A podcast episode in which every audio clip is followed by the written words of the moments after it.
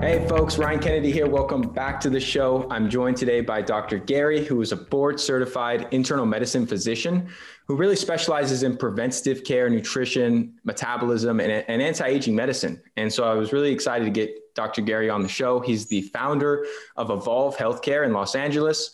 Uh, which is an integrative medicine clinic focused on disease prevention and lifestyle optimization. He's also the co founder of Sapien. As uh, many of my listeners might remember, I had his colleague Brian Sanders on the show a while back talking about the Sapien diet and lifestyle and the film that they're putting together with this. Um, so I brought Gary on the show today because he doesn't practice in even a remotely close way to most physicians. And I say that in a very good way, you know, because he takes a more holistic approach and really helps people address the root cause and changes in diet, lifestyle, environment, and so on, similar to the way I run my practice and help people get well.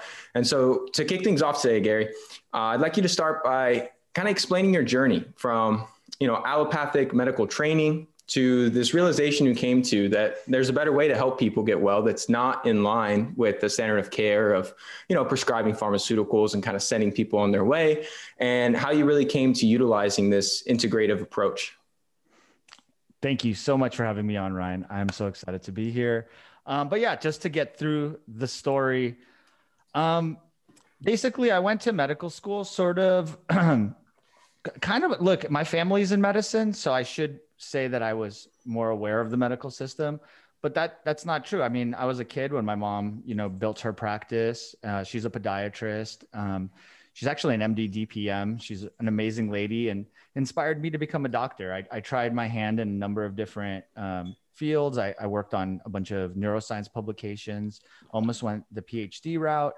Um, even tried my hand at real estate. I, I had a band. I, I mean, I did a bunch of stuff, right? And and there's all things that I was really passionate about. Um, so uh, I went to medical school kind of with, you know, my eyes open, but not really sure what to expect. Um, sure enough, I, I, my experience was always that I was questioning everything. Question, question, question.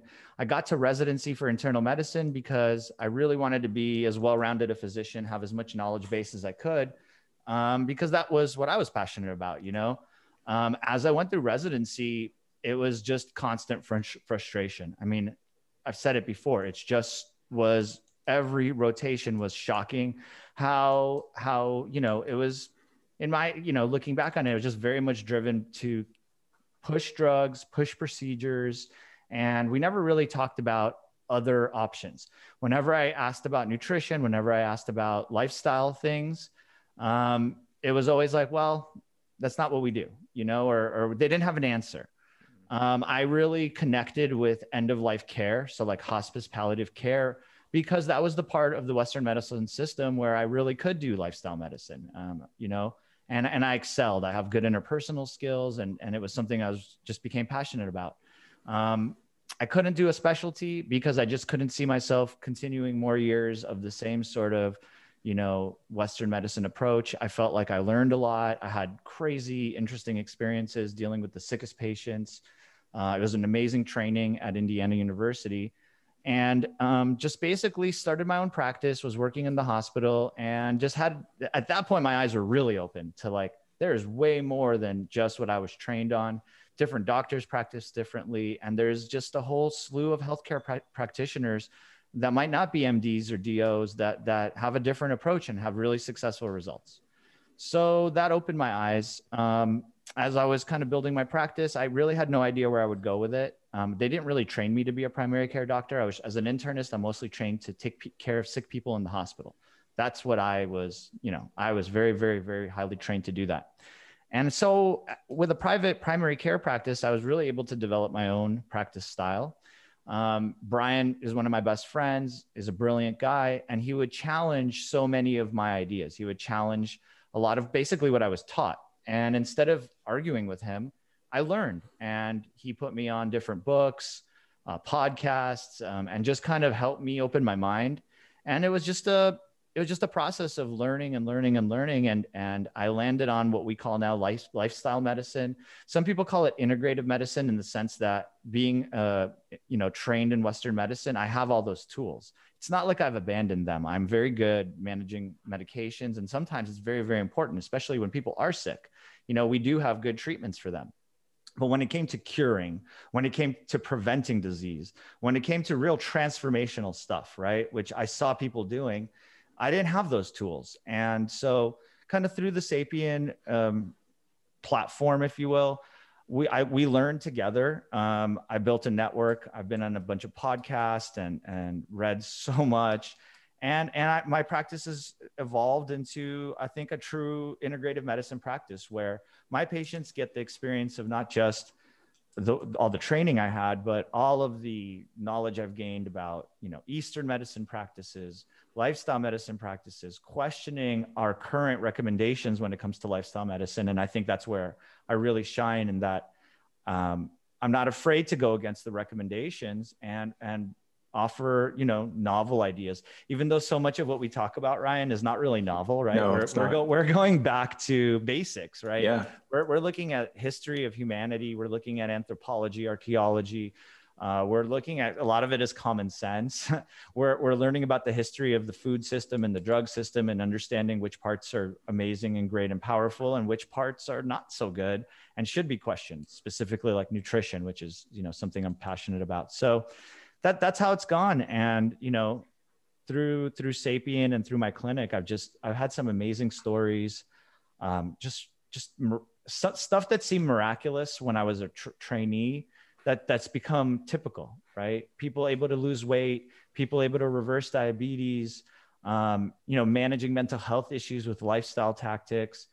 It, it's really powerful, and and I'm I'm still learning every single day. You know, every single day, and I'm I'm I'm like a like a fan as much as I am, you know, an educator at this point because mm-hmm. I, I, have to learn. I have to keep learning. There's so much out there, and um, you know, I love that, it. Yeah, that really speaks to a key attribute of yours of having an open mind and a willingness to pivot because I feel there's just so much arrogance in the medical community. And I see this every day with people I work with who come to me for help to get well, who, you know, completely reverse their, you know, terrible lipid profiles, their metabolic syndrome, all these problems that they've been having for years and years and years. They go back to their medical doctor. They tell them what they're doing. They're eating, you know, pretty, pretty much going against everything he's told them. They're eating more saturated fats, more high quality animal protein. They're, you know, doing completely different types of exercise.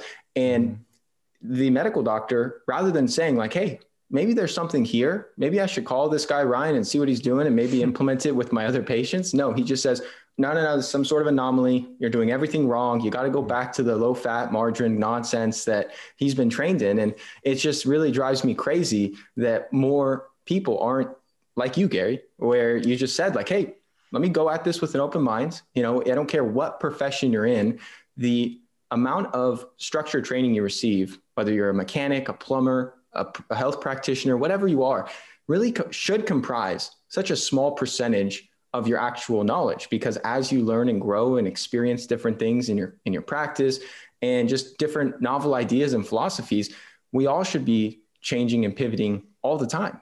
Uh, but it, unfortunately it's become more rare uh, than than common uh, in today's you know world with everything going on. So i love what you shared and i love how open-minded you've been throughout your journey to make those pivots because um, it's not not commonplace yeah, I, I, think the art of medicine has been lost. You know, so much of the training is focused on following recommendations, and people are married to those recommendations, and then they change, and they'll change when the recommendations change. But there's a lot of fear. I think so much. Uh, what people don't realize is it's scary to go through medical school and residency. Residency is overwhelming. It's overwhelming, like what responsibilities and experiences you take on, and I think it it takes a lot of you know courage i think to to challenge it um, i think you know when you when you look at older doctors you know if you've been recommending something for 30 years and here's some young guys like you and me like saying no that's wrong and here's all this other research and evidence and ideas it's a tough pill to swallow uh, then you see folks that get later in their career and they they're sick of it they're sick of being messed with by insurance companies they're sick of all the sort of traps and challenges created by our healthcare system. And so they step away, and that's when they start practicing something different, right? And you see that a lot. Um, and then when it comes to young doctors, like, look, you just spent over a decade training. This is what they taught you to do. You better believe it, right? So I get it. I get why it's so hard. And, and, you know, medicine has been traditionally very slow to change and adapt. And I think that, you know, there's a lot of problems when it comes to the influence of um, uh, drug companies, the influence of food companies, the influence of insurance companies. I think the reimbursement schemes create huge challenges for doctors. I think I, I, most people know that the days of doctors being rich, I mean, it's not like a thing anymore, right? Doctors work hard and, you know, they're service providers and, and more and more, it's very, very challenging. Um, you know, you, you have this huge amounts of doctor burnout. You have a lot of people struggling with, with obesity and, and mental health issues after training because it's so difficult. Mm-hmm. Um, and, and instead of adapting and changing, the healthcare system just kind of keeps plugging along, right? Um, and there's a lot of reasons for that. And, and it really, you know, it takes, it takes someone, you know, and, and look, it's not just that I'm courageous. And I do think that it took a lot of courage, but I have, so my mom's a doctor, as I mentioned, and she's just always been supportive of like, think for yourself. You know, you are a smart guy. You can integrate the information, but don't be ideological. So, you know, I, I don't take, I, I, I have a lot of carnivore patients, but I, am very even handed when, when it comes to that. Um, I don't shun people that are vegan because I understand that their goals are the same as mine and yours, right?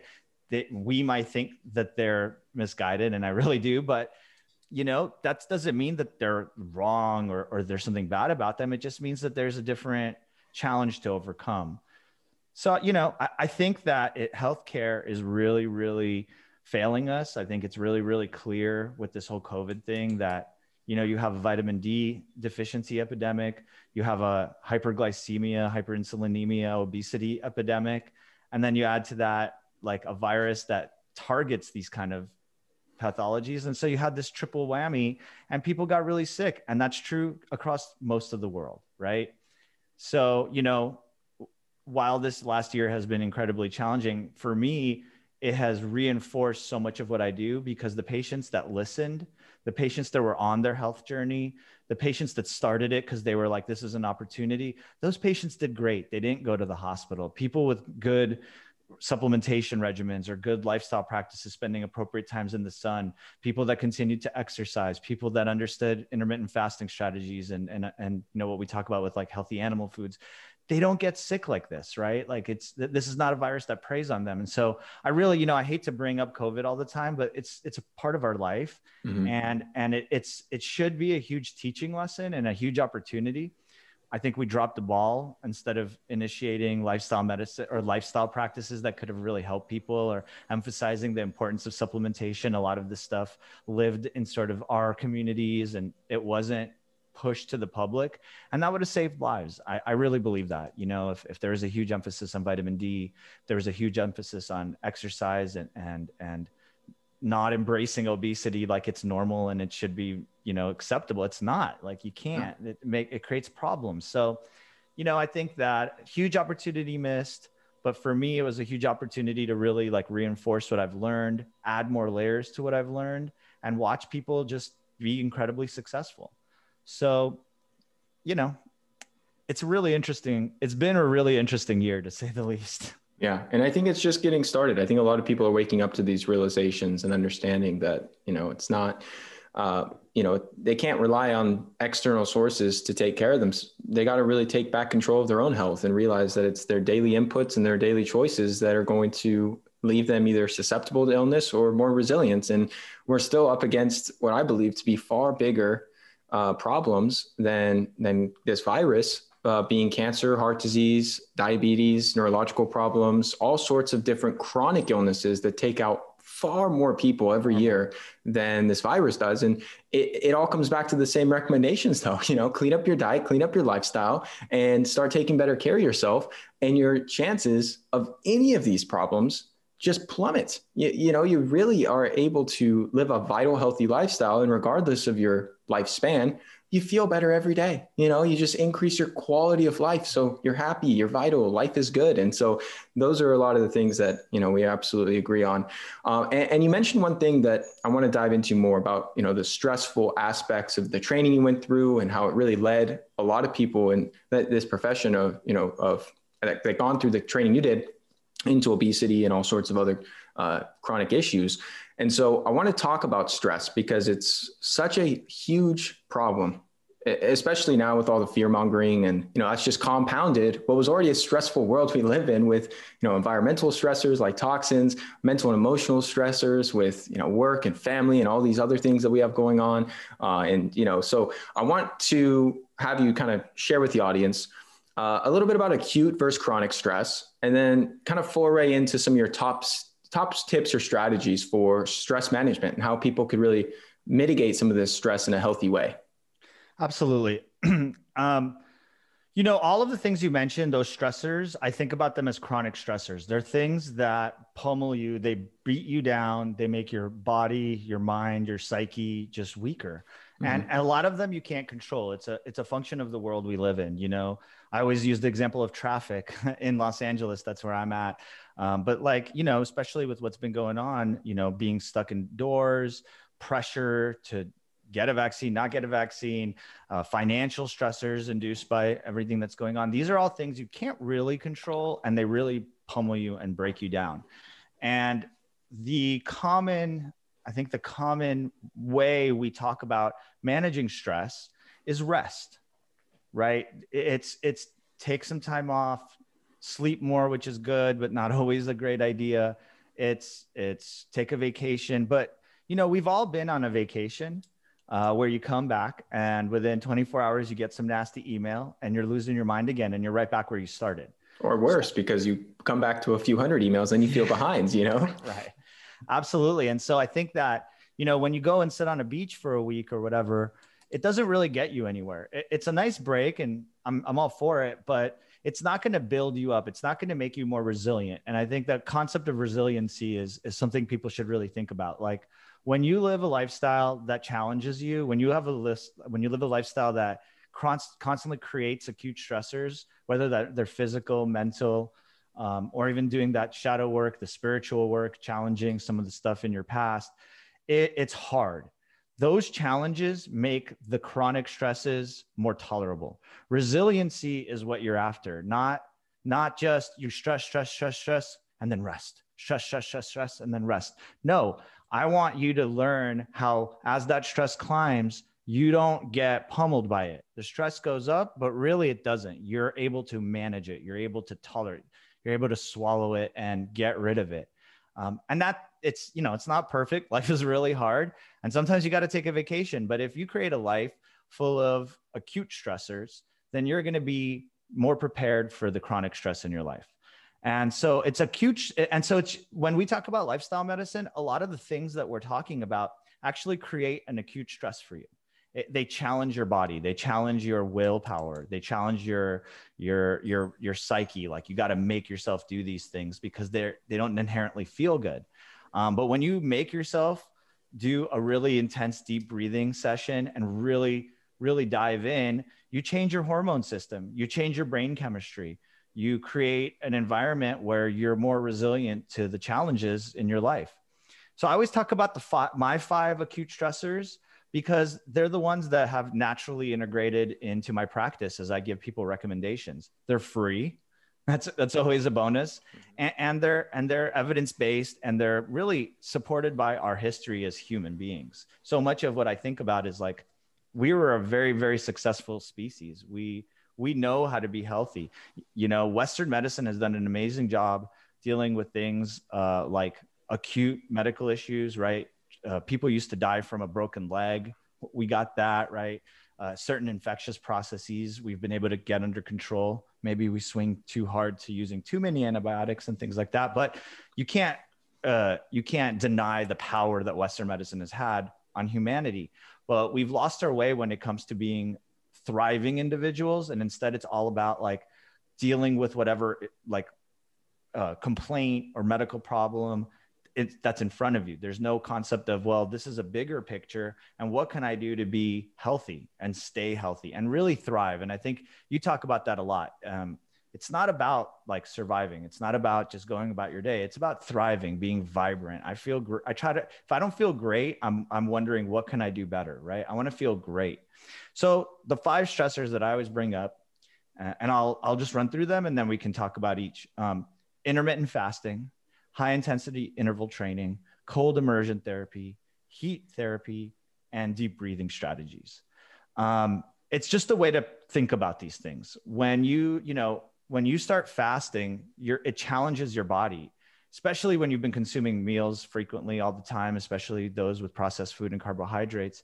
Uh, it takes a while for your body to readjust, and it, you know, puts you in a ketotic state oftentimes, and and that's a challenge to your body, but a challenge that your body will adapt to.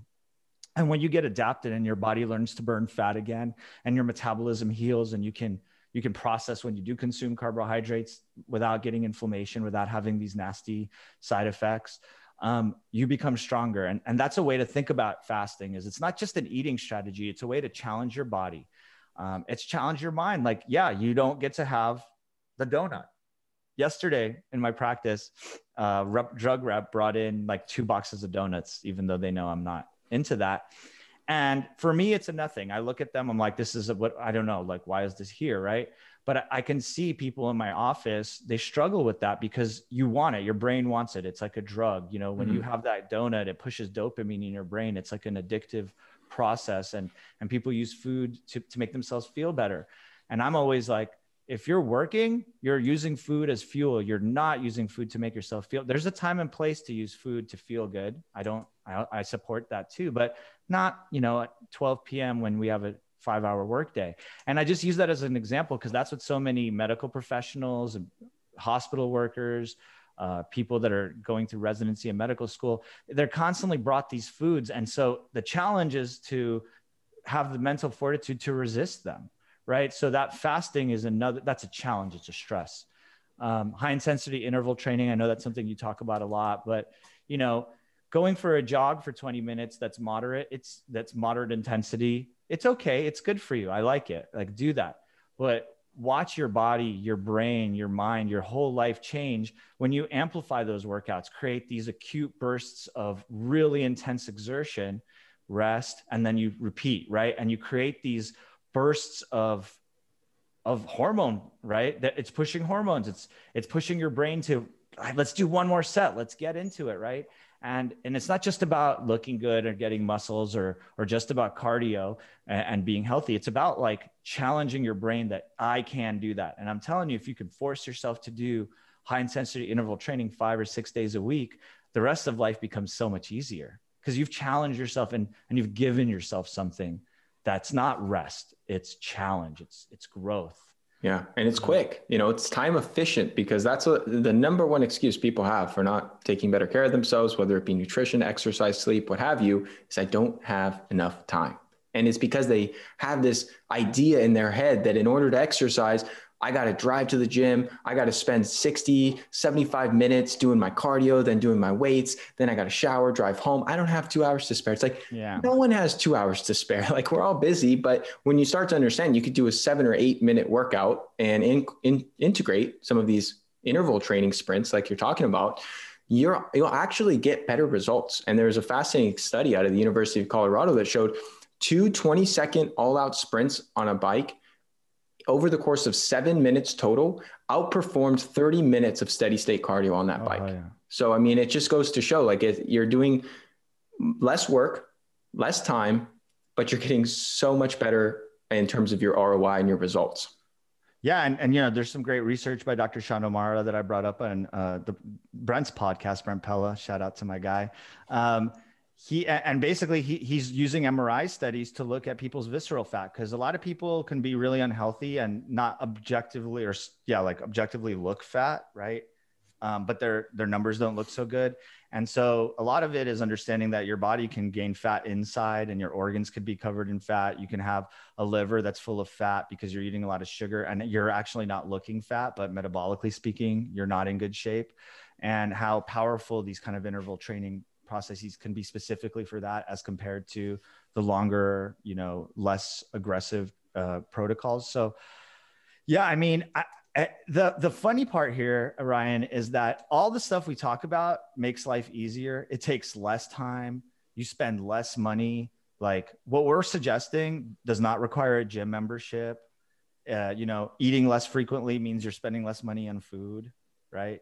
Yeah. Um, you know, cold immersion therapy is very, very cheap. Anything from jumping in a cold shower on a daily basis to just buying a bucket with a hole in the bottom, throwing some ice in it, and like seeing how long you can sit in there and do some deep breathing. It's cheap. Deep breathing is free. You can get yeah. download a million apps or watch one of your YouTubes or like it's all free and accessible. And I think part of the reason why you don't see a lot of push in that direction is again people need to make money. We live in a very like financially driven society and and if we if everyone listened to us and started doing 20 minute workouts in their house or on the street, the gym memberships are going to go down, you know, purchasing of equipment goes down. It's not it's not it's never going to be supported by big industries. Uh, similar to our nutrition stuff, like so much pushback on it is because it would destroy the financial the financial structure of the food system we have and uh, subsequently people will do better and less drugs will be uh, prescribed and used. So you know i don't think that's a um, I don't think that's uh, what do you call it? Um, uh, like uh, it's not a theory it, this is common knowledge. This isn't like yeah it's not oh, a conspiracy. conspiracy yeah, yeah. thank you. He's yeah, not like i'm not i'm not like making stuff up. All you see all this stuff. Like you see you know that the food companies their goal is to sell you more food. So so sell you snacks sell kids snacks create a fourth meal emphasize the oh my god you have to eat every two hours to keep your metabolism up. No like there's no evidence. Where did that come from? I got taught that in medical school. Like what are we talking about you know? So i think a lot of it is just you know money. And, and you know a lot of what we do is is a lot of it especially in my practice a lot of what i do I don't make money giving these recommendations. I don't make drug companies happy. There's no more drug companies come into my practice to promote their diabetes drugs because they know I'm not prescribing many of them. Um, and and so it, it, it's a lot of it's about financial incentives. And so when we talk about this stuff, it, it like you said in the beginning of the podcast, it's about people taking responsibility for themselves. Stop looking to the government to give you recommendations that'll make you healthy. They've proven to not be interested in that. So that's okay. They can do what they want. You're you get to do you get to choose how you want to live your life.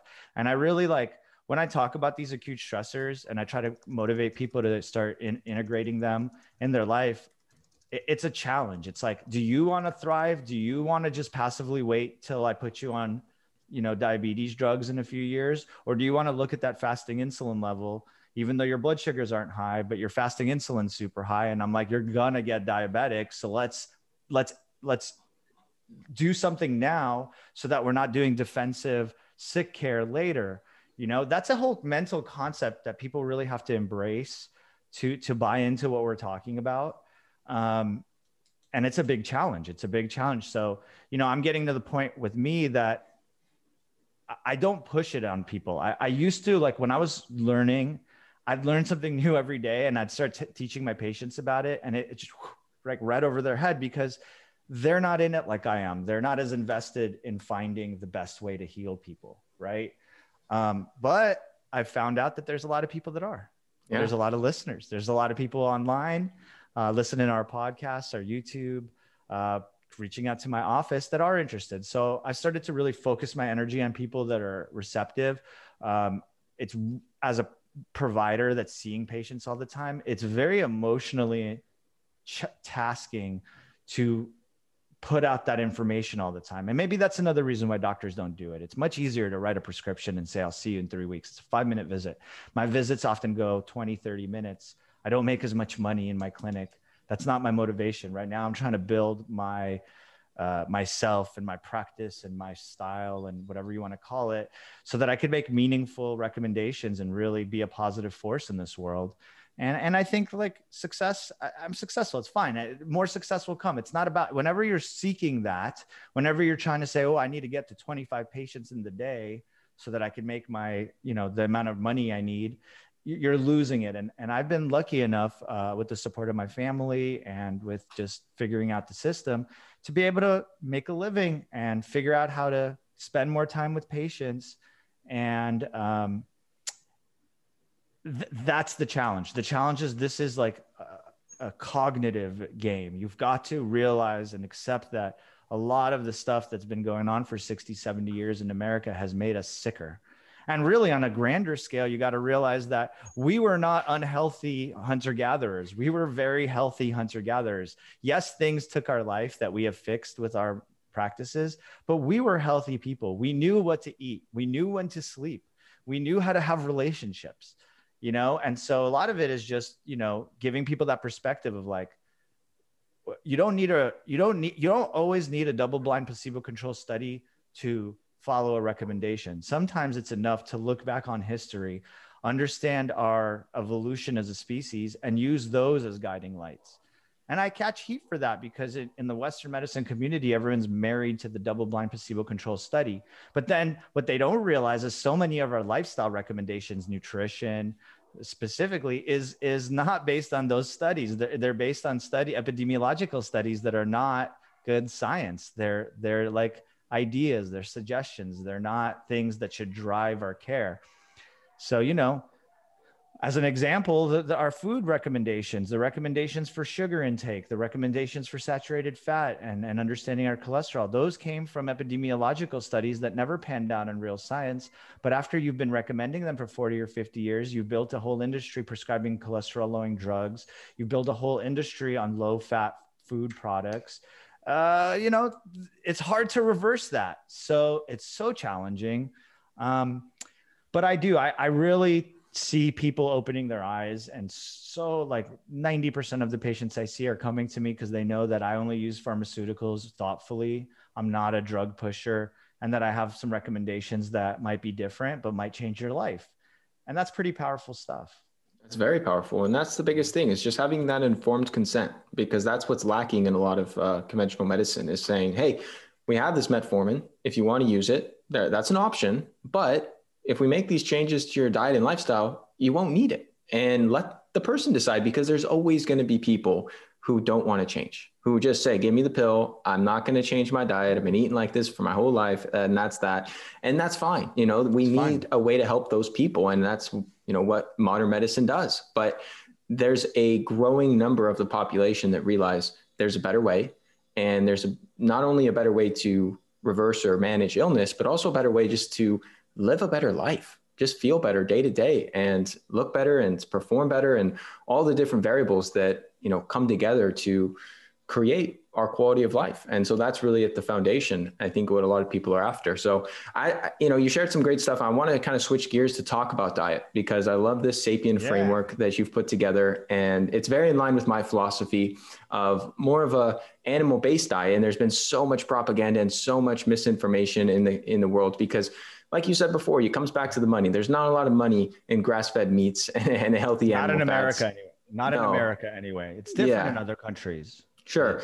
And, yeah. and not to say that there's zero money in it. The, obviously, the, the farmers have to make a living. But when you compare it to these processed, carbohydrate filled, shelf stable foods, it's night and day, you know, in terms of the profit margins. And so that's why I think there's been a big push uh, towards this more plant based agenda. And so I want to kind of have you break down your philosophy on nutrition and talk about some of the fallacies uh, surrounding mainstream recommendations with animal uh, protein and and fats, and then also talk a little bit about uh, vegetables and plant foods because you know they've been preached as the holy grail of nutrition, and you know there's um, emerging and a great body of, of evidence demonstrating they're not great for everyone. And there's some compounds in there that are not serving you. And it could be actually a culprit in, you know, your gut issues, your inflammation. So let's, let's kind of dive into that next.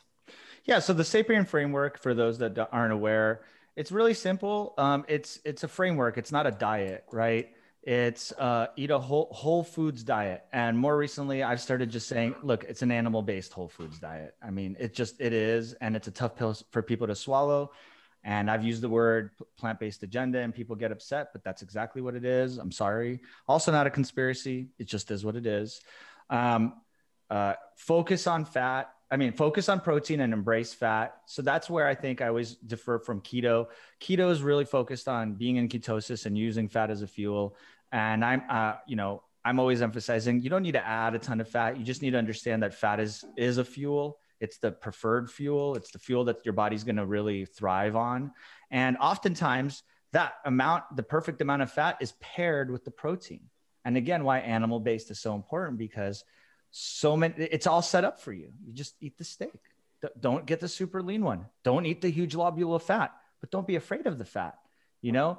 Uh, and then um, intermittent fasting. So, you know, condensed eating window, this idea that you don't need to eat two meals or every two hours. You don't, breakfast is not the most important meal of the day. This was made up by food companies, uh, but rather uh, be really thoughtful about when and what you put in your mouth and un- educate yourself about macronutrients and how protein is not a great source of energy or even a really meaningful source of energy, but is essential to being healthy, building your muscles, building all of the mechanisms in your body. Um, and that if you mix fat and carbohydrates consistently together, your body's going to have metabolic problems because it's too much energy they're just energy sources. And so embracing fat as an energy, source and understanding that the world we live in is just pushing uh, carbohydrates down your, your throat, no pun intended, but especially the processed carbohydrates. And most people don't understand that the wheat and the corn that we use in America is often processed, it's genetically modified, it's, it's not a natural per se form of consuming carbohydrates. So again, I'm not like keto, I'm not carnivore, I'm not obsessed with fasting. I'm I'm trying to basically take all these ideas that exist in the world and be like they're all good ideas. And you need to understand how they fit together and create a diet that works for you. For for some people a pescatarian diet works where they're eating tons of fish and seafoods and you can do great with that. For some people they're really sick and we try a carnivore diet as an elimination diet to take out all the things that could be hurting you uh, and focus on that really nutrient dense food that's full of all of the things you really need to survive um, so I, I talk about that as a kind of framework for leveraging intermittent fasting embracing fat as an energy really focusing on protein as the heart of your diet. Um, and then and then there's this question that you alluded to of like you know of animal food versus plant food. A lot of the history of animal food propaganda that it's bad for you, that red meat is bad for you, comes from, and you could look this up in history books basically, that it comes from some of it is religious agenda, like the Seventh day Adventist Church that was really against red meat for religious reasons I won't get into, but that got anchored into our idea. Um, some of it is, it's, you know, food companies pushing their, their plant based products that are really, really cheap to grow. Um, some of it is, you know, we like in America, we subsidize corn, wheat, and soy because that's what we do for farmers. And so they just grow more of that. So we have more of those food products.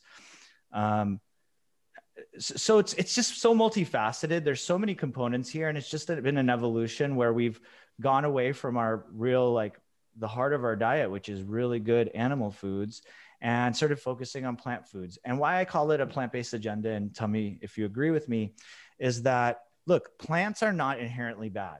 What you need to understand is that they have anti nutrients, is that they're covered in pesticides, is that to get it to your plate looking just right, just perfect, it's not so good for the environment. There's a lot of waste, there's a lot of chemicals used, there's a lot of uh, byproducts of smaller animals and insects and other creatures that get killed uh, in the process of you know growing all these plant foods when you don't do it in a thoughtful, sustainable, regenerative agriculture system that you don't bypass the feedlots of the animal food world when you're buying all these plants. So, so that's a huge idea.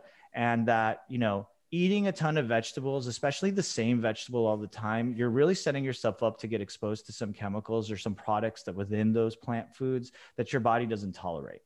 Mm. You know, we can talk about how wheat, uh, especially processed wheat that we use, really does there's a lot of evidence to show that it breaks down your gut lining and that this could be a root cause problem of so many issues for people. And then you know you have this everyone's got gluten uh, sensitivity. Well maybe we're all sensitive to this really weird product that we have created that we have put in our bodies every single meal of every single day. Um, you know i do a lot of education that it's not about plants versus animals. It's about processing cooking fermenting being thoughtful about everything that goes in your mouth and not you know not being obsessive about one thing or the other but learning as much as you can so i talk when it comes to plants you know when we talk about an elimination diet, it's get rid of the plant food because I don't know what's in that plant food. I don't know what it was covered with. I don't know how your body's reacting to it. Should you really be eating spinach by the handful every day? Is that really a good idea? Do you really need 10 servings of fiber every day? Where did that recommendation come from? Is there any evidence to suggest that that is really good? Or is there actually some evidence to suggest that that causes bloating and constipation and doesn't help with any kind of cancer treatment? It's tough. It's tough because unless you're one of us that's obsessed with this, listening to all the podcasts, looking at the primary literature, it's hard pill to swallow uh, that, you know, plant-based is bad. When you see, you know, you go on Shark Tank and if it's a vegan product, they're throwing millions of dollars at it. Like, oh, sh- these guys must know what they're doing. No, they're trying to make money. Right. And so when you see people pushing vegan products or plant based products, it's because it's sexy and it's been really pushed as a concept that's good, but it's it's not it's not, that's not to say that plants are all bad, but maybe you should mix it up. Maybe you should eat seasonally. Maybe you should eat what's local to you. Maybe you should think about where your bloodline came from and that some people might tolerate a bunch of sweet fruits and other people might not because they never their their ancestors never saw those sweet fruits and their body's carb tolerance is much lower.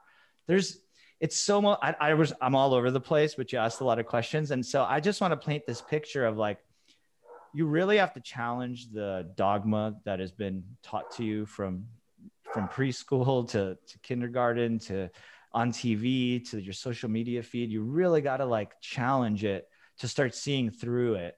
And um, i I hope more and more people are listening, and it really feels that way. Um, you know, I think there's especially when it comes to this plant versus animal stuff, there's a whole there's ba- basically the younger people, especially younger girls, are like the the target of the plant based advertising, and it's so sad to see because you can't develop a healthy hormone system. You can't have a nice, healthy, lean body if you're not taking in enough cholesterol to make your hormones.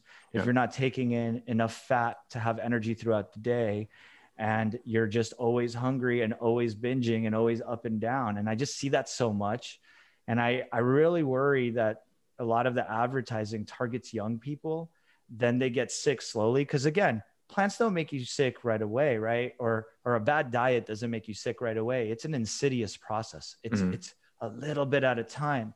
And what happens is people get used to not feeling good. And yep. you know, we keep emphasizing, I want to feel great. I want to thrive.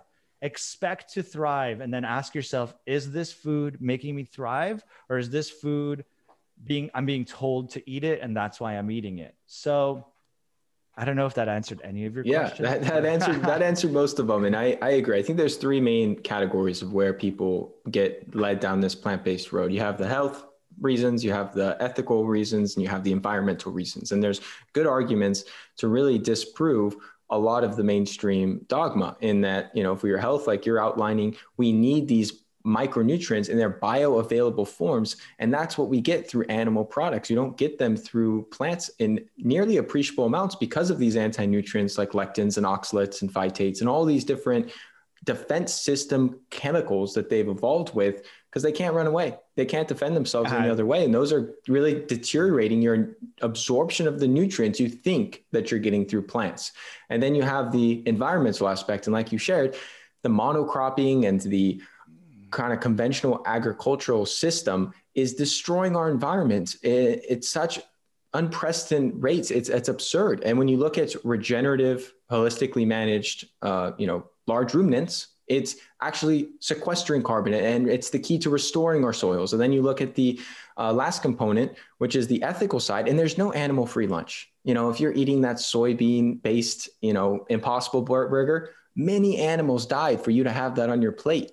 And so you have to look at the bigger picture and really understand a lot of these things. Because, like you said, it's hard to just see it on a surface level. And I think a lot of people do feel great on a vegan diet at the forefront. And it comes mm-hmm. back to this adaptation that you talked about with the stressors. You know, it's a stressor changing your diet substantially. If you have this drastic change in your foods, it causes this increase in norepinephrine and growth hormone. And it can actually be in my experience, a viable short-term strategy to do it for a week or do it for a couple weeks. Yeah. But when you start to get, you know, adopt that belief system as a religion and you start to really think like, hey, I felt good on this for seven days, so I'm I should do it for the next 70 years. it really starts to become a disservice. And like you said, it's such a slow downhill process that it's not like they just feel terrible mm-hmm. one day. It's a slow buildup to where they look back and they're like, wow, I've been doing this for five years. And I, I think I finally realized after my hair's falling out, my teeth cracking, my skin's a mess, and I can't eat anything without feeling bloated for four hours. Maybe I should uh, reconsider uh, these choices. So there's a lot of nuance and there's a lot of just, just uh, yeah, a lot of interest when it comes to different corporations and you know coming back to the money topic that I think are all at play with with this movement.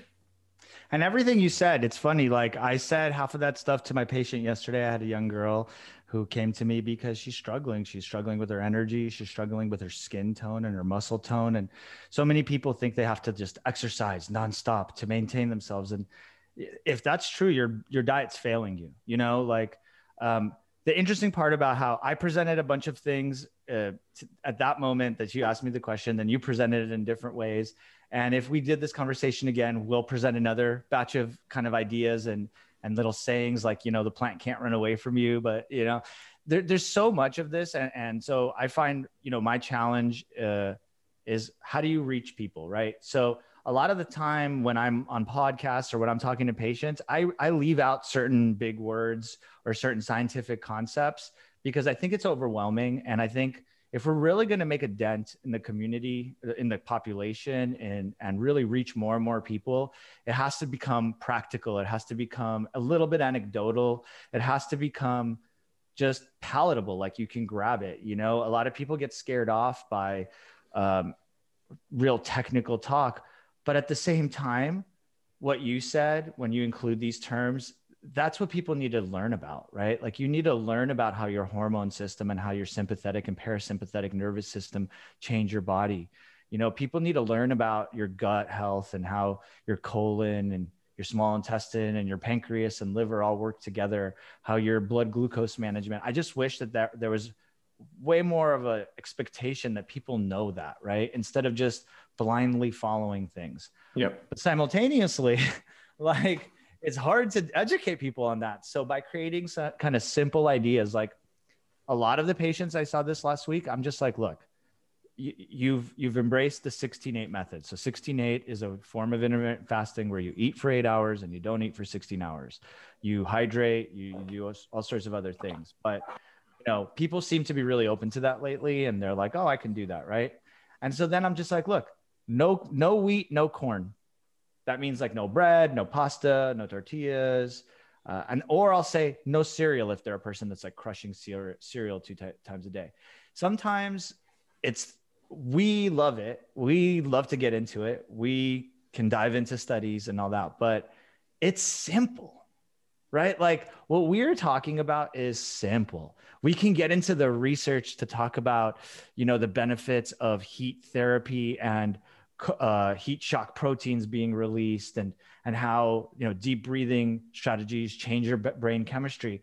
But it, you don't need to understand all that. You just need to understand that those are things that human beings have been doing for millions of years. That it's how we evolved being cold being hot not eating then fat that fasting then feasting uh, exerting or running after something then resting having a siesta focusing on you know, following the patterns of the of all the research. I love the community. We're going to keep going. We're going to keep writing books and making podcasts. But in the end of the day at some point someone's need to get needs to be able to get on tv and say these really simple things. Because that i think is really where it's going to like transform a lot of people that aren't already pursuing this information. Mm-hmm. and I, and I, I always go back and forth because my practice has now it does, especially in the last year. A lot of people that come to me looking, they're hungry. They've listened to the podcast, they've let, read books, they they've been referred to by guys like you to come and see a doctor that gets it. Um, but I really want to see how we can reach more and more people. So, so many of the, so much of when I'm talking, I just want to simplify it like simple, simple, simple. 16 8, just eat two meals a day move on with your life. Don't worry about it so much. Hydrate like crazy. Drop you know we didn't mention this idea of like salt is bad and sugar is okay. What where did that come from? Yeah. like it's crazy right? Salt is essential if you don't yeah. you know it's funny patients are older patients come into the you know the the same nephrologist that says eat a low salt diet then sees the patient in the hospital and puts them on salt tabs And then the diet they get in the hospital is a heart healthy diet or a renal diet that's low in salt, but then they're on salt tabs as a medicine.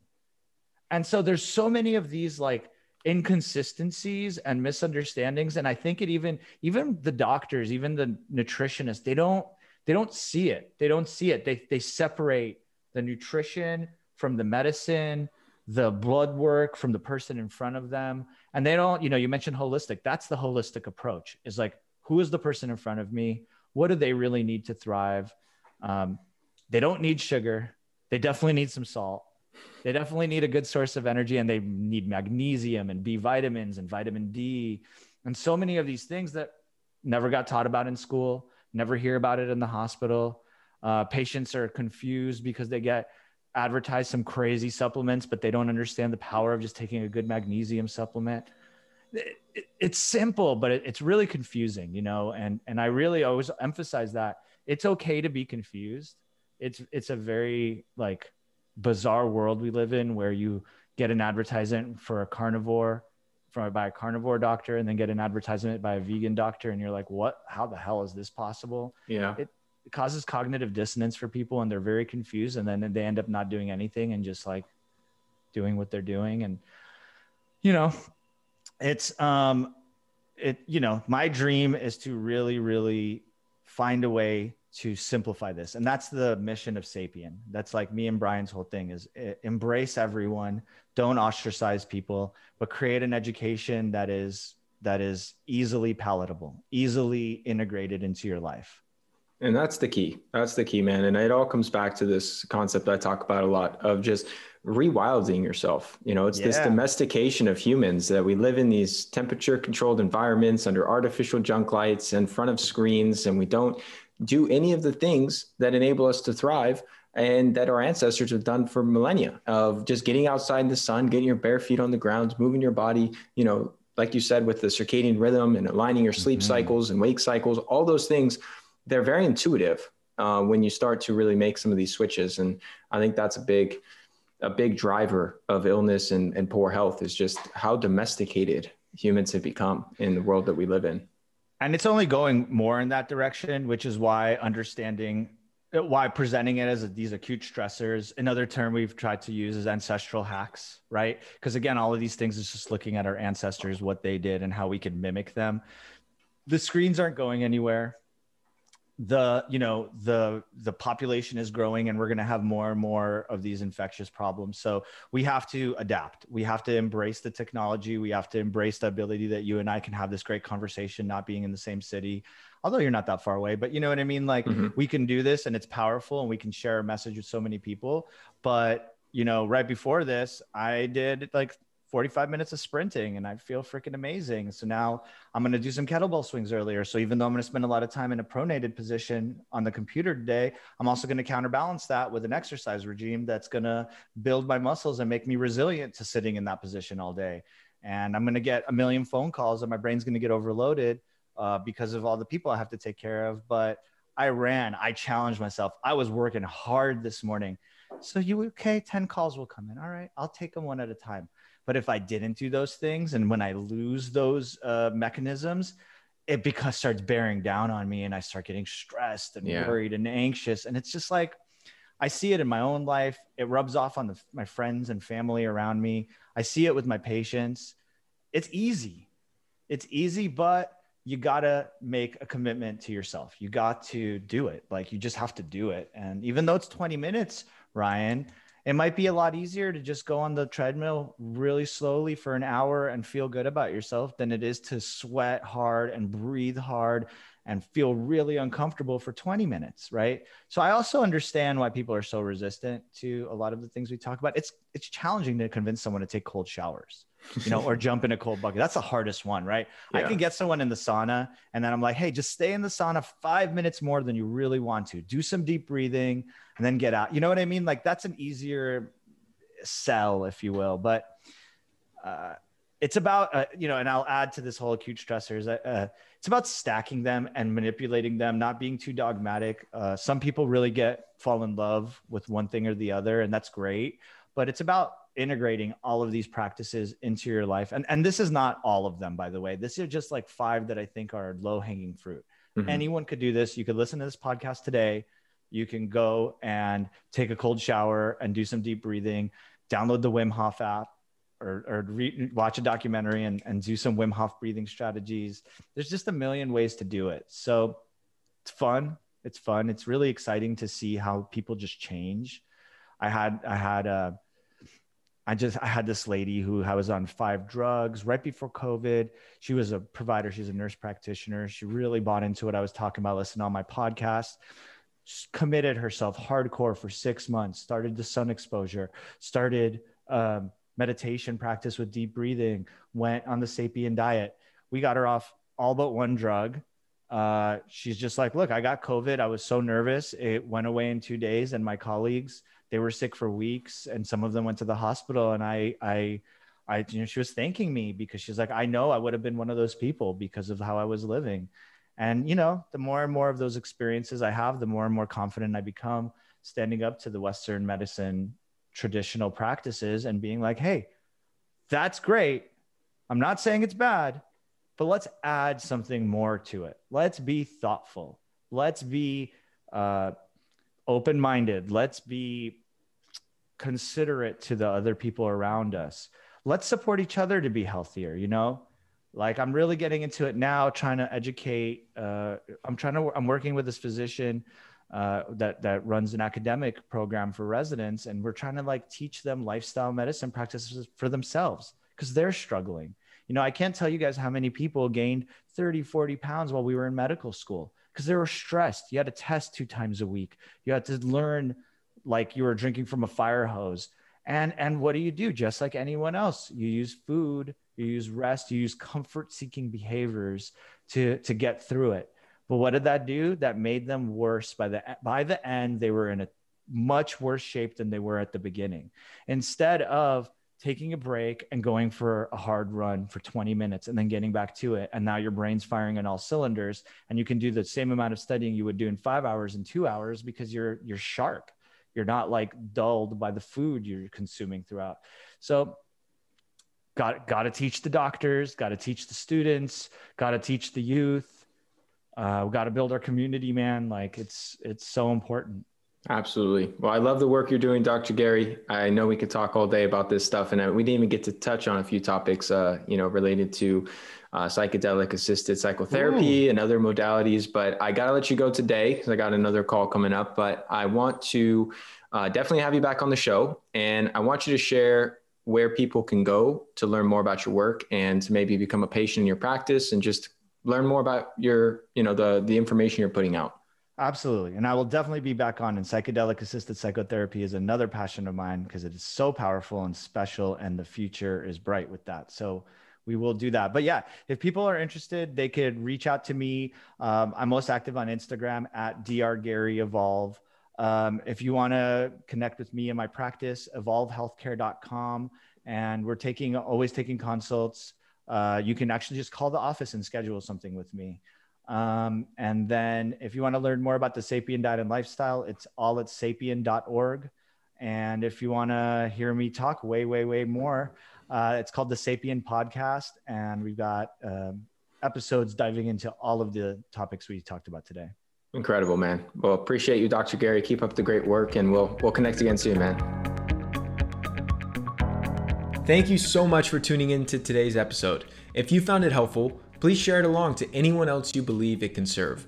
You can find the show notes and resources we discussed at ryankennedyshow.com. Be sure to subscribe and leave a review for the show. Your feedback helps to support me on my mission to positively impact as many people as possible with this information. Much love, everyone.